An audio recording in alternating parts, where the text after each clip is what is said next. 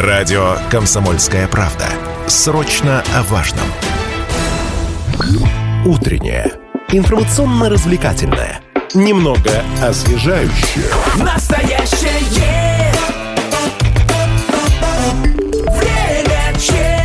Возвращаемся в эфир в Челябинске 8.03. И сегодня мы поговорим о тонкостях э, покупки загородной недвижимости и переезда. Сегодня жители больших городов э, очень часто задумываются о том, чтобы сменить э, свою квартиру, такую душную достаточно обстановку и городской пейзаж на привольную жизнь за городом. И, конечно, бесконечная реклама самых разных комплексов с индивидуальными домами, но при этом готовой инфраструктурой, она интерес очень сильно подогревает. И сегодня поговорим о том, насколько сложно воплотить в реальность свою мечту и с какими рисками можно столкнуться при покупке загородной недвижимости. Об этом сегодня в нашем эфире. Конечно, можно вопросы задавать. 7000 ровно 953 – это студийный телефон. WhatsApp и Viber 8 908 0953 953. Сейчас представлю наших гостей. Член общественного совета управления Росреестра, адвокат Алексей Чвала. Здравствуйте. Доброе утро. И юрист, эксперт по учету и регистрации в сфере недвижимости Антон Шадура. Доброе утро. Здравствуйте. Вместе со мной вопросы нашим гостям будет задавать э, журналист российской газеты на Южном Урале Михаил Кузьмин. Привет. Здравствуйте. Привет. Давайте начнем а, в целом с ситуации на рынке загородной недвижимости. Э, Какова она сейчас, в какую сторону движется и какие есть тренды? Ну, собственно, спрос, предложение, цены, наверное, да? Ну, Давайте кто же? Антон. Да, если говорить именно про загор- загородную недвижимость, а, сейчас м, более актуально это наши пригороды. А, То есть это выезд не в далекую, допустим, деревню, а именно пригород. Потому что пригород э, в себе соединяет одинаково а, инфраструктуру город- городского типа и возможность э, такую сельскую. То есть как бы Ну, два в одном. Вроде бы и природа, и тут же все есть, собственно, Да. все на месте, все доступно. Алексей, а с точки зрения вот э, удобства, да, может быть, удобства, вот, вот, вот соединения, да, вот этого горо- городского вроде бы, городской инфраструктуры, и при этом отдельное жилье, то есть насколько, я не знаю, удобно, неудобно жить вот сейчас э, в таких вот, ну вот рядом, что ли, в поселках, э, и альтернатива этому, там, я не знаю, вот эти вот готовые ранее созданные поселки, то есть чем они все-таки немножко отличаются, давайте вот чуть-чуть про это. Ну, здесь необходимо разделять так называемые поселки нового типа, которые совмещают в себе городскую застройку, то есть многоэтажные дома. Это ближайший у нас был недавно создан поселок, новый населенный пункт, это поселок пригородный, парковый премиум. То есть вроде бы уже черта города закончилась, Сосновский район, но все-таки здесь совмещаются все а, блага цивилизации. То есть должны быть построены школы, садики, медицинские центры и так далее. Все внутри, так Все скажем. внутри, да. И необходимо также отметить, что строятся и поселки одноэтажной, малоэтажной застройки, которые также должны быть э, со всей инфраструктурой. Но уже здесь нет многоэтажных домов.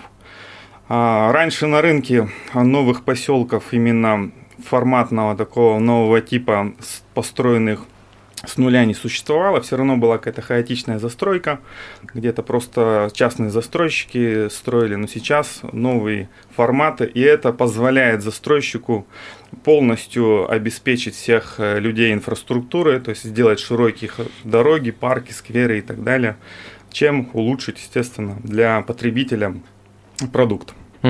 Антон, а вот с точки зрения все-таки спрос-предложения, цена, да, то есть э, цены вот на эту загородную недвижимость, они растут или, или как? То есть вот чего ждать, может быть, в ближайшей какой-то перспективе? А, Начиная даже с прошлого и, да, по сути, еще позапрошлого года цены на загородную недвижимость, они растут. Мгм. А вот, кстати, что касается географии, э, сплошная сосновка или это далеко не единственное направление освоения? Ну, пока вот все-таки Сосновский район в основном. Ну да, там уже просто действительно туда много переехало, там проще развивать землю, потому что там все близко. Э, Хотя вот тут тоже с кем общаюсь, кто рассматривает эту возможность переезда, э, людей, например, беспокоит э, скорость реагирования медицинских служб. Вот в первую Ну, это прям очередь, сплошь и рядом, При да, то случае, есть, да, э, потому что район большой, такой сложный. А Сосновка это А, вообще а долгодеревенская станция же, по-моему, Да, да? да. То есть когда везут... Формально это долгодеревенская. Мгм. То есть люди выехали в городе, из города находятся в трех километрах от черты, но вся медицинская служба, полиция и так далее будут приезжать Из относимости к Долгодеревенску. Это, знаете, у меня был Да, случай, когда девушка рассказывала, как ее в роддом везли в Долгодеревенск через весь Челябинск. То есть это был О. финиш просто. Просто потому, что она прописана, Да, прописана в да, Сосновском в районе. Сосновском районе. Я так понимаю, большая часть тех, кто переезжает, они свою прописку челябинскую все-таки не меняют. Вот как Стараются, раз для наверное, да? того, чтобы иметь Мгм. возможность получать э, какие-то обязательные услуги здесь, э, в Челябинске. Или сейчас тенденция другая? Нет, она это не меняет. То есть челябинская прописка, да, кто-то... Давайте тогда немножко вот полностью. о рисках, да, то есть риски при покупке э, в новом вот этом поселке, который вот создается, красивый, вот э, Алексей то, что На сказали. фотографиях там всегда все супер Вот в просто. том-то и прикольно. То есть это действительно вот э, будет то, что заявлено, или далеко не факт? Что здесь можно сказать? Ну да, здесь необходимо отмечать, что застройщик всегда заинтересован в большом спросе. Для этого он должен предоставить потребителю красивую картинку, красивые перспективы, что у нас будет парки, скверы, медицинские учреждения, школы и, все это, и так далее. Но застройщик, прежде всего, как любой предприниматель, он должен извлекать прибыли, и поэтому риск э, в чем для потребителей может быть? А в том, что через некоторое время, когда застройщик уже реализует э, ну, свой проект, он имеет возможность или стремление произвести массовую застройку такими же другими домами, исключив потом а, для потребителей, то есть эти все социальные объекты. Ну, то есть место В этом- сквера, мес- место Ну, там каких-то интересных э, Да, учреждений. вместо садика строят дом, вместо школы строят А, офисный центр. Вот вообще вопрос обычно такой у людей. А как так можно было сделать? Ведь проект, э, ну, изначально там какая-то квартальная или какая-то застройка, да. же в Минстрое согласовывают. Э, И, по идее, должно быть так, что если ты вместо обещанной школы построил еще одну многоэтажку жилую воткнул, то тебе должен, должен светить такой штраф, что тебе будет невыгодно это делать. То есть в чем здесь лазейка? Да, к сожалению, законодательно в городе это то же самое не делают иногда. предусмотрено. а, так, у них такая предвозможность предусмотрена. То есть градостроительный комп- а, кодекс предусматривает проведение публичных слушаний, раньше называлось, сейчас общественное обсуждение, по которым можно изменить проект. То есть, да, в Министерстве строительства эти все кварталы застройки, они были согласованы с учетом перспектив, то есть все равно Министерство строительства уч- должно учитывать количество жителей, необходимую для этого инфраструктуру, но потом застройщик путем проведения публичных слушаний просто меняет проект застройки.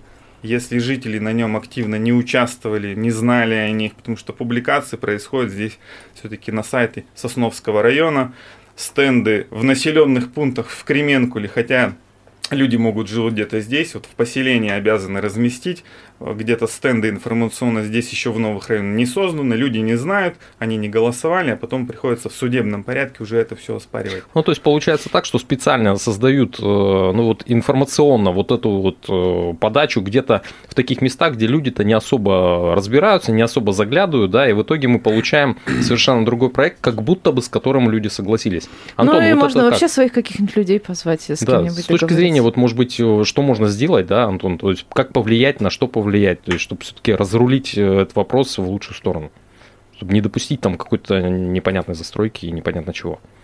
А, ну, чтобы такого не было, надо смотреть, конечно, документы. Мгм. То есть, а что там в документах, как надо на них Да, на какие внимание, надо смотреть конкретно? обычному человеку, который не юрист и не строитель? А, ну, конечно, это надо смотреть в первую очередь э, правоустанавливающие документы на землю и на строение, э, то есть на которые там, земельные участки расположены. Просто если будут продавать, допустим, земельный участок э, без документов на строение, то так нельзя. Это получается самостройка, которую придется там узаканивать. Я еще в свою очередь добавлю, да, у нас, у нас жители имеют возможность отслеживать все изменения в градостроительной документации через сайт в ГИСТП. То есть это информационная а, система федеральная, в которой публикуют все проекты изменений в градостроительной документации, генеральные планы действующие, проектные и так далее.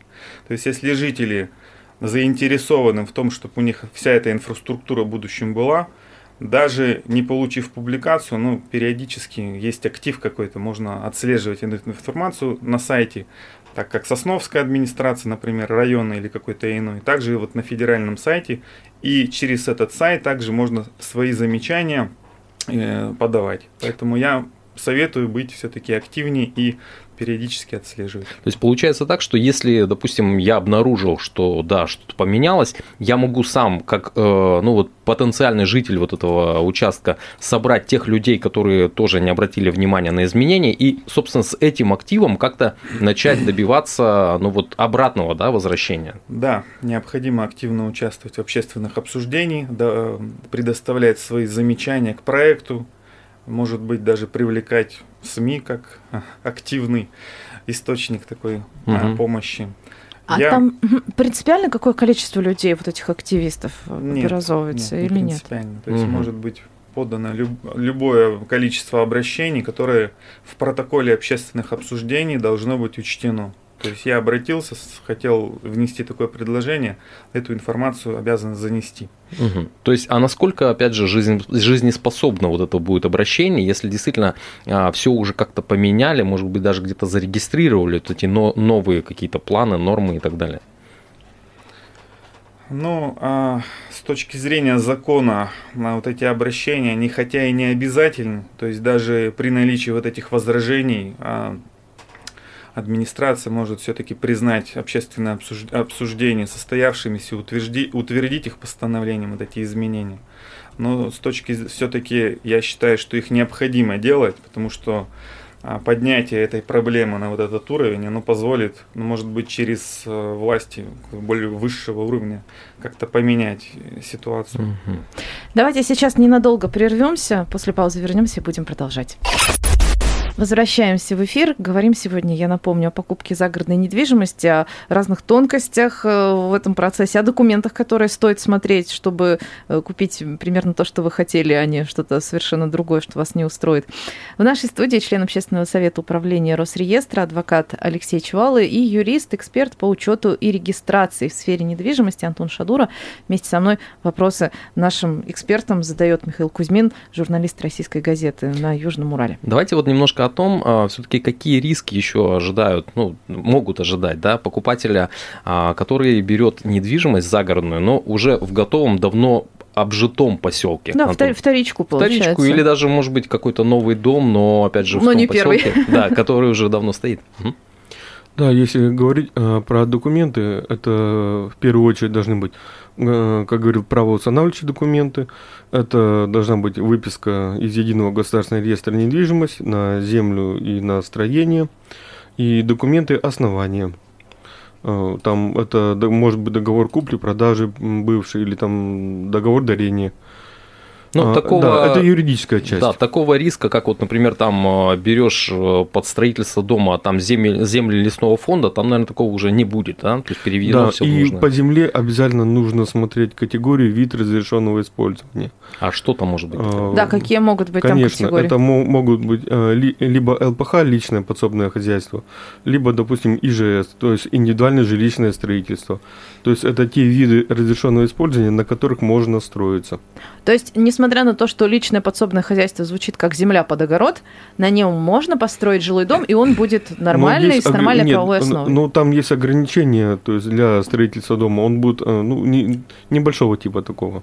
То есть, э, условно говоря, четырехэтажку. Нельзя. Таунхаус там Нет, или нельзя. там трехэтажку построить нельзя. Да, конечно. Угу. То То есть, есть дом там для- быстро возводимый По, по сути, такого индивидуального личного пользования. Алексей, еще какие риски вообще, Да, что можно ожидать? Добавлю еще. При покупке загородной недвижимости, то есть ИЖС или ЛПХ, я бы дополнительно советовал требовать у продавца не только вот те документы, которые Антон уже обозначил, но еще и градостроительный план земельного участка, а также выписку из правил землепользования застройки. Потому что в своей практике мы встречаем, когда по документам у человека а, земельный участок для ИЖС, но потом, начиная строить дом, он обнаруживает, что его участок каких-то предыдущих публичных слушаний, например, перевели в зону рекреации. То есть там у Ого. него лесные насаждения, это не лес, И- Его но нельзя именно рубить. находится- и их там нельзя строить. То есть это Мгм. будет самовольным строительством. Ему тогда приходится в судебном порядке свои права защищать, но не всегда успешно. То есть даже наличие записи в ЕГРН может вот такие риски создать, что там со- совершенно другой вид. Надо же, а что делать? Запросить выписку из правил землепользования застройки, где будет указаны виды разрешенного использования, что можно строить, также градо- градостроительный паспорт земельного участка, в котором будут обозначены охранные зоны, параметры застройки, область застройки и так далее. Этим самым человек может себя обезопасить. Ну смотрите, тогда как не купить кота в мешке? То есть, чтобы не получилось, что ты берешь одно, получаешь другое. То есть, насколько часто нужно отслеживать вот эти изменения и где, самое главное, Антон? А, ну, все равно это нужно смотреть документы, а то действительно земельный участок может оказаться на землях лесного фонда, а если оказаться земли лесного фонда, там только можно арендовать. А где вот эта информация содержится-то? А, ну, но это надо сделать запрос в управление лесного фонда, и они просто на своих картах э, посмотрят и скажут, действительно, входит ли по координатам данный земе- земельный участок к ним. Ну, я так понимаю, это нужно заботиться до того, как, э, собственно, приобретать этот участок. Да, конечно. Если надо просто пообщаться там условно с соседями, если такие уже так ну, по поселку уже проблемы были, то есть не исключено, что они могут повториться. Есть у нас вопрос. Все-таки прописываться в поселке или лучше оставить городскую прописку? Вот как для себя э, определиться Если с ответом такая- на этот есть вопрос? разные плюсы, например, дешевая страховка ОСАГО, да. Да, ну это тех, если прописано. Но все-таки Мгм. из э, большинства случаев люди все-таки остаются в городе прописанными. Это позволяет действительно пользоваться медициной, школой и так далее. Вот еще, еще добавляет слушатели. Скоро же все равно приедет самое ближайшее. Ближайшее. Нет, это не так. Скоро у нас по месту регистрации приезжает все-таки с э, ну, Долгодеревенского, Отку- к э, с той подстанции, Да, которая принадлежность, да, собственно, Те территории. лица, которые тут э, ну, находятся в пригороде и имеют эту прописку, многие у нас заключают дополнительные, ну, полисы имеют. Смотрите, а еще, ОМС. да, и говорят о том, что вот, э, вот эти отдельно взятые поселки, ДМС. да, то есть будут как-то вот э, в черту города включены. А, тот же Сосновский район, там вот эти вот привилегии, по-моему, и прочее, их давно собираются в черту города, вот в муниципалитет, в наш. Ну, э, они уже как бы в агломерации Большой Челябинск, но формально не в городе. Да, Все-таки и агломерация поэтому это именно другое. пр- проблемы-то возникают. То есть обслуживание дорог, там чистка и так прочее. А насколько вот вообще возможно это включение? Надо, не надо это городской администрации вообще, на ваш взгляд? Ну, это все-таки больше, наверное, федеральная такая программа есть увеличение городских агломераций. И это наши власти, мне кажется, тоже в этом заинтересованы. В этом случае будут расти численность населения города Челябинска и увеличиваться финансирование. То есть Но для нас это это, будет только плюс. Ну, Да. конечно. Чем больше численность населения, тем больше выделяется денежных средств на всю инфраструктуру.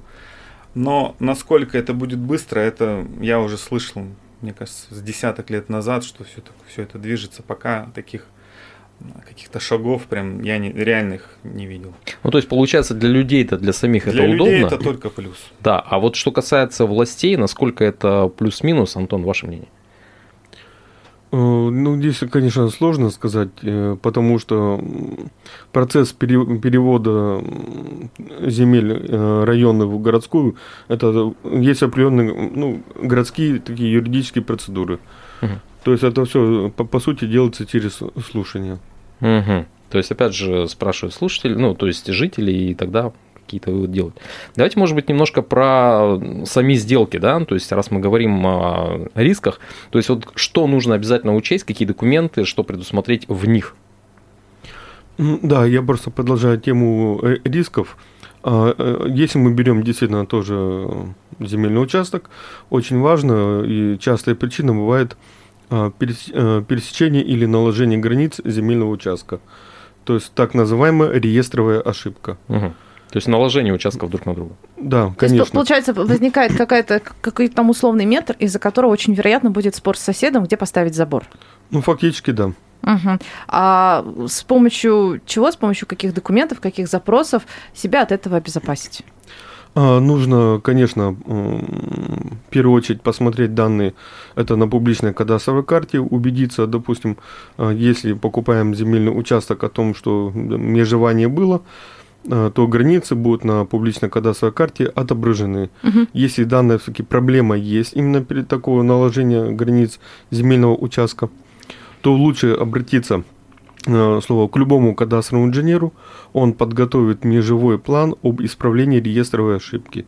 И данный межевой план подается уже в Росреестр. Росреестр исправляет данную ошибку. Ну, смотрите, если мы хотим действительно обезопаситься вот за счет договора, то есть что можно предусмотреть такого, что действительно нас ну, вот, от многих каких-то рисков защитит? То есть реально защитит, да?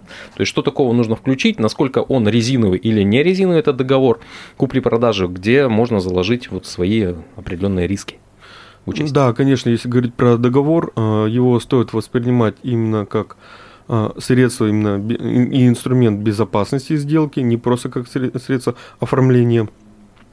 Э, в договоре есть основные и дополнительные условия. Стоит лучше обязательно включить в договор такие условия, это оговорки, гарантии о том, что, допустим, имущество, тоже тот же земельный участок, там, дом или даже та же самая квартира в городе, а, не находится ни под какими ограничениями, обременениями, собственник не является банкротом. То есть э, очень такие важные условия. Остается у нас совсем немного времени. Хотелось бы задать вопрос о страховании. Что имеет смысл страховать, а что, на что ты просто потратишь деньги, и это вряд ли э, будет востребованной услугой? Ну, у нас действительно есть на рынке страховые услуги. В том числе можно застраховать риски при сделке но в нашем регионе я не так часто с этим сталкиваюсь. Все-таки у нас не очень это распространено. В просто Москве, потому что люди такое не очень любят. Люди, наверное, просто не знают, либо страховые компании не так сильно рекламируют, но эта услуга должна быть, мне кажется, востребована у людей потому что страховое возмещение может покрыть ну, все вот эти Тогда риски. все-таки что страховать? Вот. Можно страховать в том числе э, риски при потере имущества по там, решению суда, например. Угу. Ну, какие-то условия, которые не, человек не знал, не мог предусмотреть по мошенническим документам, купил недвижимость, потом эти сделки все отменили, и у него получается там бумажное решение, по которому ему должны вернуть деньги, но фактически он их не получает. И в этом случае страховая компания, установив, что это случай страховой, полностью человеку возместит а, денежные средства. Ну, это, конечно, не говоря уже о э, каких-то катаклизмах природного характера, там, там молнии, такой, да, засухи да, и, прочего. А, большое вам спасибо. Заканчивается у нас эфирное время. Надеюсь, для тех, кто э, всерьез э, подумывает о покупке загородной недвижимости, мы некие там векторы мышления задали, на что обращать внимание люди теперь будут знать. Я напомню, в нашей студии были член общественного совета управления Росреестра, адвокат Алексей Чевало и юрист-эксперт эксперт по учету и регистрации в сфере недвижимости Антон Шадура. Спасибо вам большое. Спасибо. Спасибо. Время чат.